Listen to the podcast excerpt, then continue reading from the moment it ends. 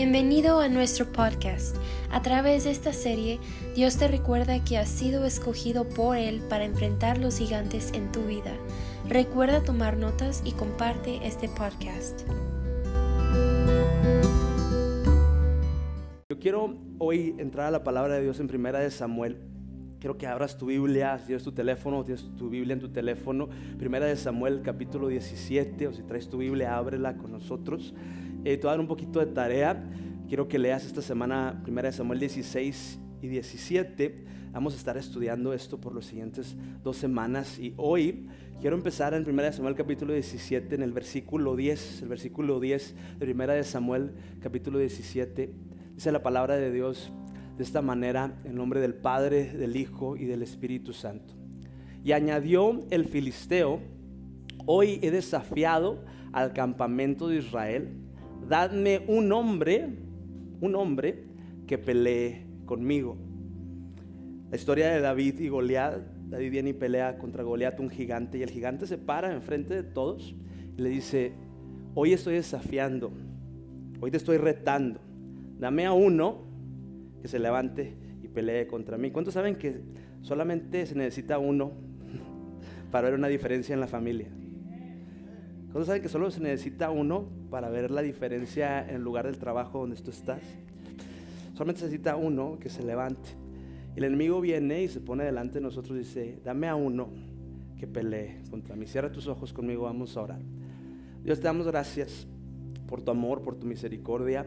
Espíritu Santo, tú eres bienvenido en este lugar. Y en este momento yo te pido que tú abres a nuestros corazones, que traigas revelación de Cristo. Quita todo lo que estorba, todo lo que quiera venir a distraer, lo cancelamos. Y en el nombre de Jesús, Señor, pido que tu palabra dé fruto en nuestro corazón, en el nombre de Jesús. ¿Puedes decir amén? Mira, mis, uh, eh, mis tiempos favoritos en, en, la primaria, el tiempo que yo quería que llegara, era, tenía dos. Uno era la hora de recreo. ¿Cuántos les gustaba la hora de recreo? El recreo. Y lo otro era cuando jugábamos, salíamos a jugar educación física. Eso me encantaba. Mi educación física siempre me sacaba dieces. Y en el recreo me encantaba ir a agarrar mi frutzi. Eh, lo volteaba al revés. Aquellos que son de Juárez a lo que estoy hablando. Agarras el frutzi y lo volteabas al revés. Y me encantaba porque salían todos mis amigos y empezaban a escoger equipos. Entonces jugábamos béisbol con la mano, agarramos una pelota así, la aventábamos con la mano. Yo sé que estoy hablando mucho barrio para muchos de ustedes que no saben lo que estoy diciendo, pero eh, yo crecí de una manera que salíamos así y empezaban y decían, esta persona va a estar aquí y esta persona va a empezar a, este, escoger equipos, ¿verdad? Y se hacía la lista de la línea de los que estaban ahí. Bueno, yo escojo a Pepito, ¿no? Pues yo escojo a Pablito, ¿no? Pues yo escojo a Carlitos, todos los hitos los escogían los que estaban ahí y siempre se quedaba uno al final. ¿Cuántos se acuerdan de eso? A lo mejor eras tú. y a mejor me llegó a tocar y estabas ahí y luego te decía, no, pues llévatelo tú. No, no, pues llévatelo tú. No, no, pues que se vaya contigo. No, no, pues que se vaya contigo. Al final lo agarraba. Ya pues, ándale, pues, tráemelo para acá. Eh, David era, esos, era ese que se quedaba al final.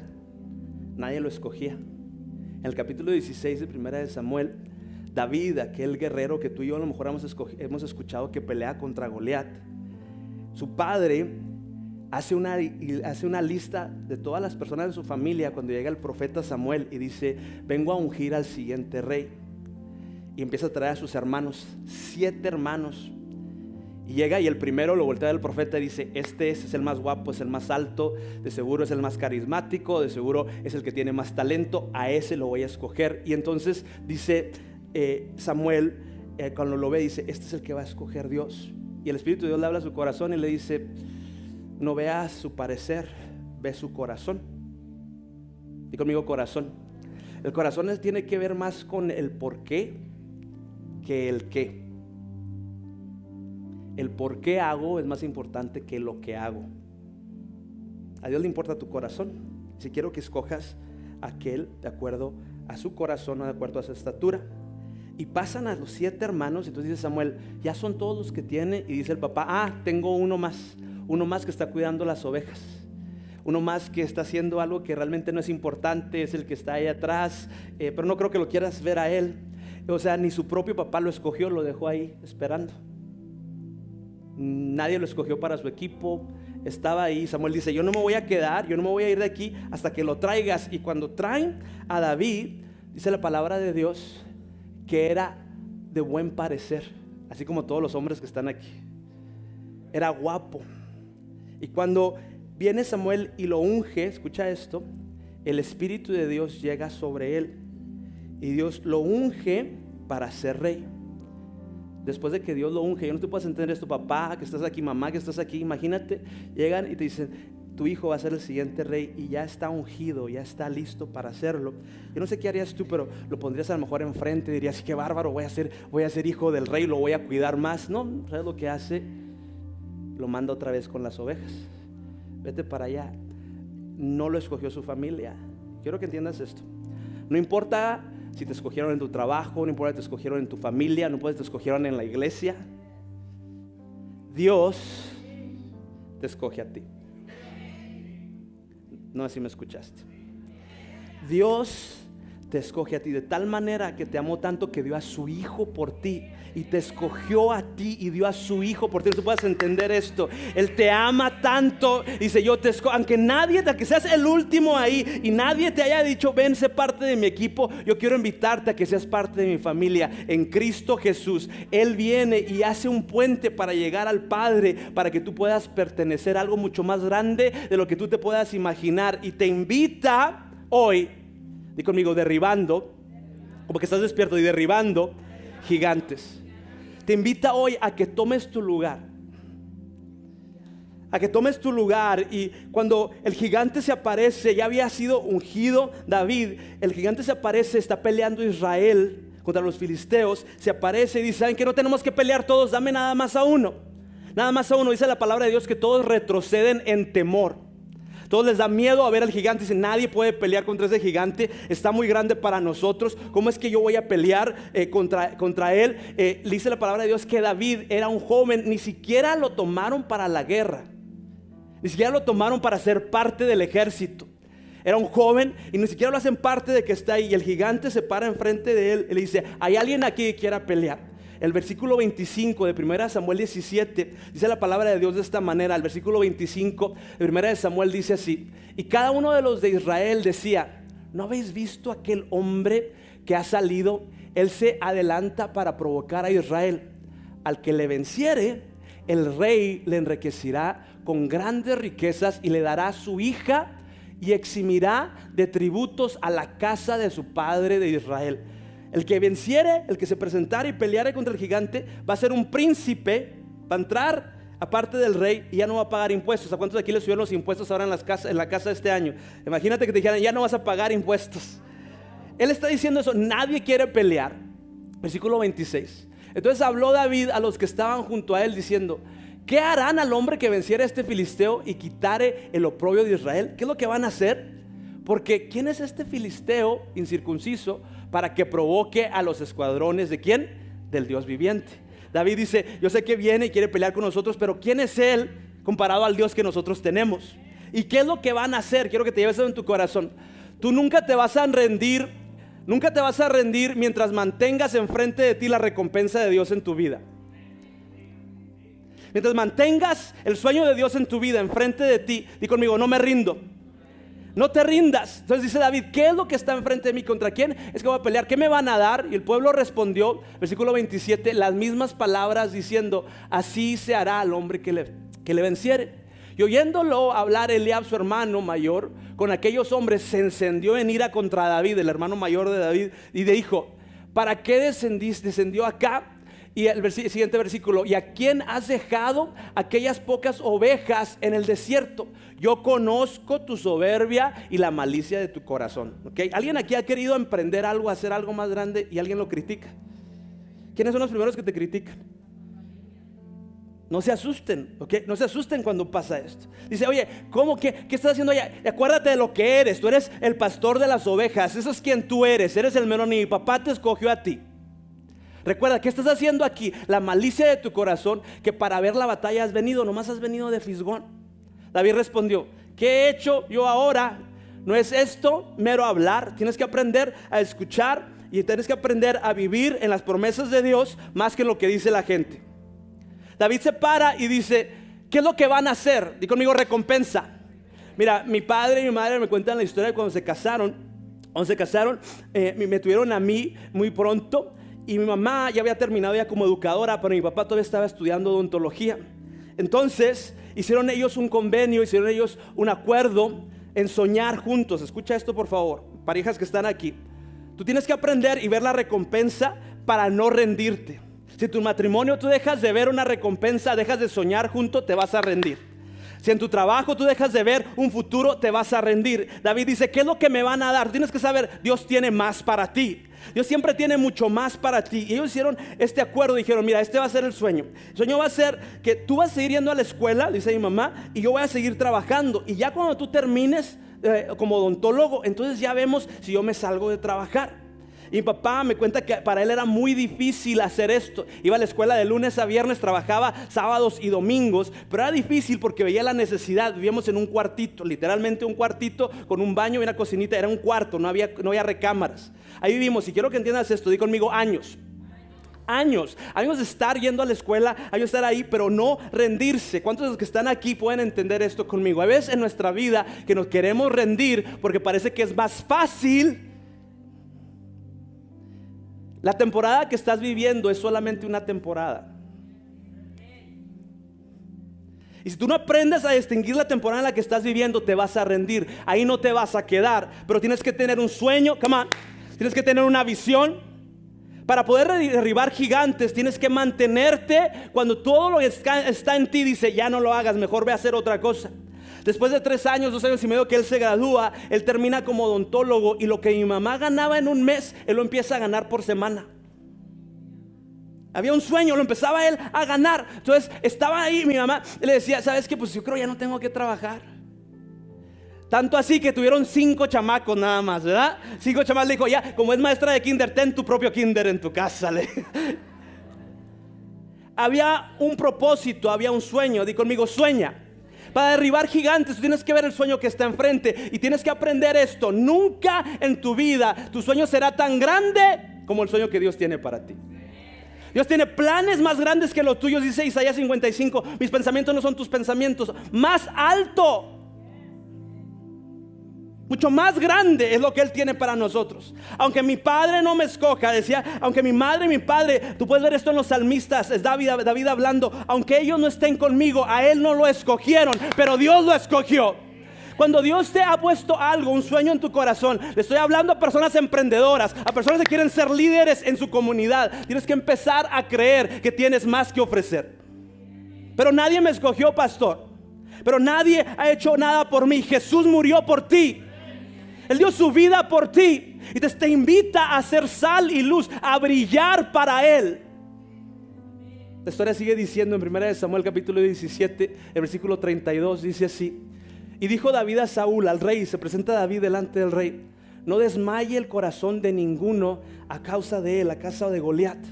Tu siervo irá y peleará contra este filisteo. Dijo Saúl a David, no podrás tú ir contra aquel filisteo para pelear con él porque tú eres qué? Eres muy joven. Y él, y él, un hombre de guerra desde su juventud. Yo no sé contra qué te has enfrentado, que lo volteas a ver y dices, no, es contra eso yo no puedo. Y la gente alrededor de ti te dice, no puedes. Pero yo no sé si hay personas aquí que cuando le dicen no puedes, tú dices, sí se puede. Dí conmigo, así se puede. Eh, mira, yo, yo, soy mexican, not mexicant. A mí cuando me dicen no puedes es como un reto para decir, déjame te enseño. ¿Hay alguien aquí que sea así? Levanta la mano, quiero saber quién es así. No puedes. Ah, vas a ver la abuelita que está aquí. No le puedes dar de comer a los 50 que están aquí con estos tres winnies. Y ah, vas a ver si no. La persona que está aquí, que yo no sé, mira, a mí me pasó esto. Yo estaba en sexto de primaria, me vengo de, Juárez al Paso y no sé speaking English, ¿ok? Nada speaking English, ni siquiera leto. Yo tenía inglés con barreras, gracias David. Los de aquí tuvieron inglés con barreras. Y recuerdo llegar a la escuela y la clase de inglés, yo no les entendía ni papa. Entonces dijo la maestra, ¿saben qué? Vamos a hacer esto. Vamos a mandarte a ti, en el periodo de inglés, te vamos a mandar con los niños de primero de primaria. Yo tenía ya 11 años. Eh, creo que eras a primero primaria porque tú no estás aprendiendo inglés aquí, tú no puedes. ¿Alguien ha dicho tú no puedes? Tú tienes que dejar que ese no puede se vuelva dentro de ti un fuego para decir todo lo puedo. Di conmigo, todo lo puedo en Cristo que me fortalece. No es por mí, yo todo lo puedo por Él que me fortalece. Yo tengo que tener un sueño, tengo que entender que cuando alguien me dice no puedes, yo todo lo puedo en Cristo que me fortalece. Y, recuerdo llegar a la clase, literalmente en una silla como esta, sentarme, sillitas así. Yo soy el más grande, puro niño de seis años, así sentado. Y empieza la maestra. Yo aprendí inglés en Juárez. Los que son de Juárez pueden saber lo que son las clases de inglés allá. Aprendí inglés así: gallina, chicken, lápiz, penso. ¿Cómo se aprendieron? Era todo gallina, chicken, lápiz, penso. Es lo que yo sabía. Y llego y empiezan a darme clases de phonics phonics. Y yo, ah, ok, tengo que estar ahí. Y estaba así, y yo estaba bien atento. Mi papá estaba haciendo un sacrificio para traerme. A las 5 de la mañana nos levantamos para venir al paso, a la escuela. Y estoy yo ahí, estoy, yo, yo quiero aprender. Estoy viendo lo que está ahí. Empieza la maestra. Uh, I'm going to show you the short and long sounds of the letter A. Y yo, uh, ¿la sumara? the letter A has two sounds. A, apple. A, están medio dormidones, ¿eh? Y yo, Apple. Y luego el que está así de mí, You're so big and you're still here, you're so dumb. Y yo, así, ah, así, ¿verdad? No le entendía lo que estaba diciendo. ¿no? A, ape, A, Qué bárbaro, están aprendiendo inglés ahora. Qué bien. Ah, Apple, ey, ey. Y estoy, aprendiendo así y se burlaban de mí. Después de tres meses me dice la, le digo a la maestra, ah, teacher, teacher, uh, you are speaking English uh, uh, to go back to class. Oh, fíjate. Me dice, ¿sabes qué? Yo no creo que tú vas a volver a tu clase hasta como unos tres años. Tú no puedes. No permitas que lo que la gente te dice determine dónde te quedas. El gigante se pone enfrente. El gigante es aquello que te detiene. Tú vas caminando, tú vas avanzando. Y gigante se pone ahí y hace que todo lo que está alrededor de ti se quede. Ya no puedo avanzar, pastor. Ya no puedo caminar, pastor. Dame a alguien que pelee. Y yo hago la pregunta hoy, ¿hubiera alguien que esté dispuesto a pelear por su matrimonio? Hubiera alguien que esté dispuesto a pelear por lo que Dios ha prometido. Hubiera alguien que estuviera dispuesto a pelear por la herencia que vas a dejar a tus hijos. Mira, acabo de hablar con un amigo que me dijo, es que nosotros somos la víctima. Nosotros somos la víctima. Eh, es que si fuéramos anglosajones no tuviéramos este problema. Alguien sonría, por favor. Te amo, te amo. Quiero que entiendas esto. Eh, eh, esto va mucho más allá del color de piel que tú tienes. Esto se trata de quién es Señor de tu vida y para qué vives. Tu por qué, tu corazón es más importante que el qué. Jesús está viendo tu corazón hoy. Yo le dije, ¿sabes qué? Yo creo que los anglosajones tienen una gran ventaja sobre nosotros. Y le digo, me dice, ¿qué? Ellos viven en herencia. Ellos son tercera, cuarta generación que sus abuelos, sus abuelos, y lograron cosas que ahora sus hijos tienen. Yo no me voy a quedar en ese lugar. ¿Sabes qué voy a hacer yo? Y me dice, ¿qué? Yo voy a dejar una herencia para mis hijos. No me escuchaste. Yo di conmigo, yo voy a dejar una herencia para mis hijos. Yo voy a dejar una herencia en todos los aspectos, principalmente en, dice la palabra de Dios, el buen hombre deja una herencia a la tercera y cuarta generación. Proverbios. Escucha lo que nos enseña la palabra de Dios, especialmente en lo espiritual. No, es que es muy difícil. Yo no estoy diciendo que es fácil, pero mayor es el que está en ti que el que está en el mundo. No te rindas, no te canses, sigue caminando, sigue avanzando. Dios tiene más para ti. Pero pastor, es que usted no sabe dónde yo estoy ahorita. El versículo 32 de 1 Samuel 17 dice la palabra de Dios esto. Eh, dijo David a Saúl, no desmaye, no desmaye vuestro corazón, sigue conmigo por favor. El versículo 33 dice, y el nombre, de, él es un hombre de guerra, tú eres un muchacho. Versículo 34. David respondió a Saúl, Dice, tu siervo era pastor de las ovejas, es decir, hacía lo que nadie más quería hacer en mi familia, trabajaba en lo que nadie más quería trabajar. De su padre, y cuando venía un león o un oso y tomaba algún cordero de la manada, salía yo tras él y lo hería y lo libraba de su boca. Y se levantaba contra mí, yo lo echaba a mano de la quijada y lo hería. ¿Y qué dice ahí? No lo hacía parte de las ovejas. Come on. Cuando venía algo en contra de mi familia, come on, cuando venía algo en contra de lo que Dios ha prometido para mí, yo no lo dejaba que se quedara, yo lo mataba. Fuese león, versículo 36, fuese oso, tu siervo lo mataba y este filisteo incircunciso será como uno de ellos porque ha provocado al ejército del Dios viviente. Esto no viene contra mí, esto viene contra quien está conmigo. Yo no peleo contra sangre ni carne. Por eso ayuno, por eso oro, por eso lee la palabra, porque yo entiendo que Dios tiene algo más para nosotros. Añadió David, Jehová que me ha librado de las garras del león y de las garras del oso, Él también, di conmigo, Él también me librará Quiero que lleves eso en tu corazón. Así habla un siervo de Dios, así habla una persona que cree que Dios es más grande. Él también me librará de la mano de este filisteo. Y dijo Saúl a David, ve y Jehová esté contigo. ¿Te imaginas para que el rey lo vio tan seguro de sí mismo que el rey dijo, ¿sabes qué? Ve y pelea con él. Tu esposa te verá tan seguro de tú mismo que dirá, ve el sueño que Dios ha puesto en tu corazón. Es más, esto es para alguien. El banco verá que tienes un sueño tan grande que te va a decir, sabes que tú lo vas a hacer, ahí está. Escucha, algo tuvo que tener David dentro para que Saúl pudiera creer y dijo, es que yo ya peleé contra el oso, yo ya peleé contra el león. El león es todo aquello que causa temor en tu vida. El león es todo aquello que viene y ruge en contra de ti. Aquello que dices, ah, yo no puedo con esto. Pero pastor, es que mira, el león nadie lo vio. Yo nadie me vio cuando peleó, cuando peleé contra el león. Nadie sabía de David hasta que peleó contra Goliat. Lo que tú peleas en privado determina contra quién tú vas a pelear en público. Come on. Lo que tú peleas en privado determina lo que tú vas a pelear en público. Y quiero que entiendas esto. Dios, si te ha puesto delante de un gigante, es tiempo de que recuerdes, tú ya venciste a un león, tú ya venciste a un oso. Le estoy hablando a alguien. Ese gigante caerá también en el nombre de Jesús. Y conmigo, derribando gigantes. El león viene y quiere tenerte en temor. Eh, yo era bien temeroso, así te lo voy a decir, en la noche yo tenía que tener siempre la luz prendida. No levanten su mano porque eso no es testimonio. Pero mi mamá, yo le decía, mamá, déjame la luz prendida. Y mi mamá haciendo un, corazonzote que decía, sí, mi hijo, no te preocupes. Y mi papá antes de irse a dormir decía, apaga la luz como tú no la apagas. Entonces yo le decía a mi mamá, mamá, no había night lights, no había, mamá, no estaba el celular del, o sea, mamá, por favor, préndeme la luz. Años, ¿eh? Años. Es más, a medianoche, como, como a las, bueno, cuando ya que se dormían, iba yo y me metía en medio de ellos en la cama.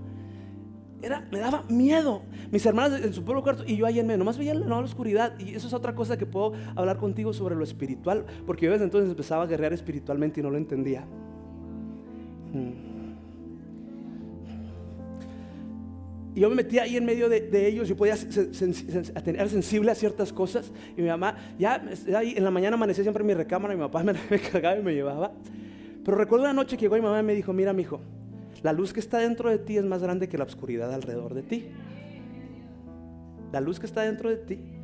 Entonces, vamos a orar cada noche antes de que tú te vas a dormir. Tú que estás teniendo este problema con tus hijos, vamos a orar cada noche. Y me decía, quiero que digas conmigo, quiero que tú digas conmigo también, di conmigo, Jesús hoy tú eres mi cuidador.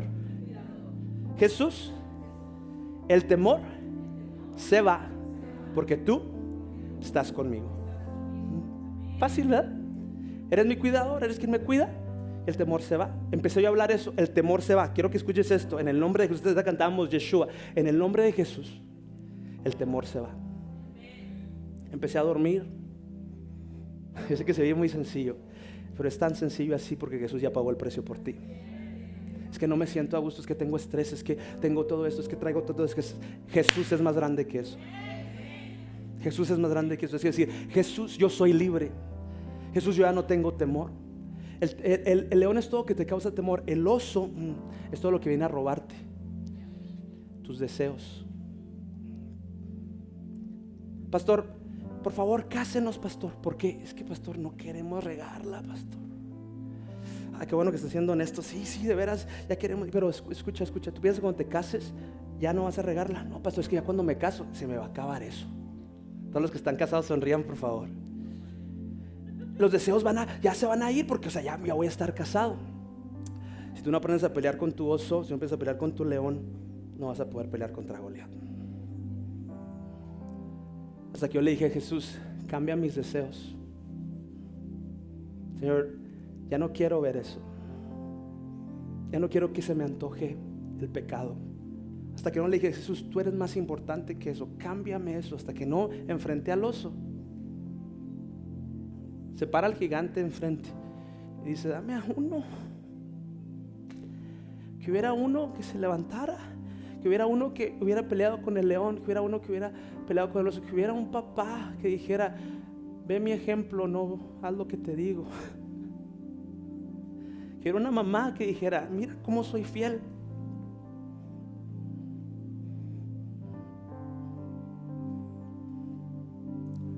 Quiero que te pongas de pie conmigo hoy.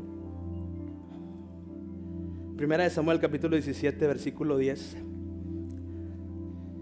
Se para el gigante y dice, dame solamente a uno. Y se hubiera hablado fuerte a mi corazón y me dijo, ustedes son más que uno. Pero es que mi casa, pastor, es que mis hijos, pastor, tienes que vencer al león y tienes que vencer al oso pero mayor es el que está en ti. Quiero que cierres tus ojos conmigo. Dios cree tanto en ti que dio a su Hijo unigénito, que dio a su Hijo por perdón de tus pecados. El que cree tanto en ti, aunque nadie te haya escogido. En Cristo tú eres redimido, tú eres escogido. Y hoy Él te invita y te dice, no te tienes que quedar ahí.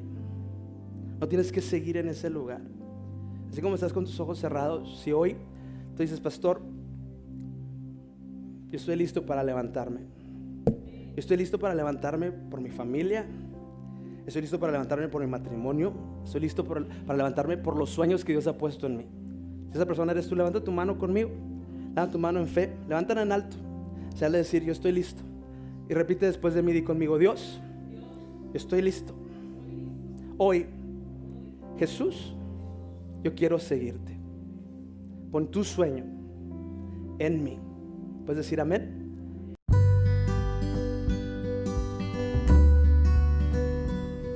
Gracias por sintonizar. Recuerda que has sido llamado a ser la sal y luz del mundo, así que si el mensaje de hoy fue de bendición, te pedimos lo compartas con tu familia y amigos. Y recuerda que has sido escogido por Dios y no estás solo.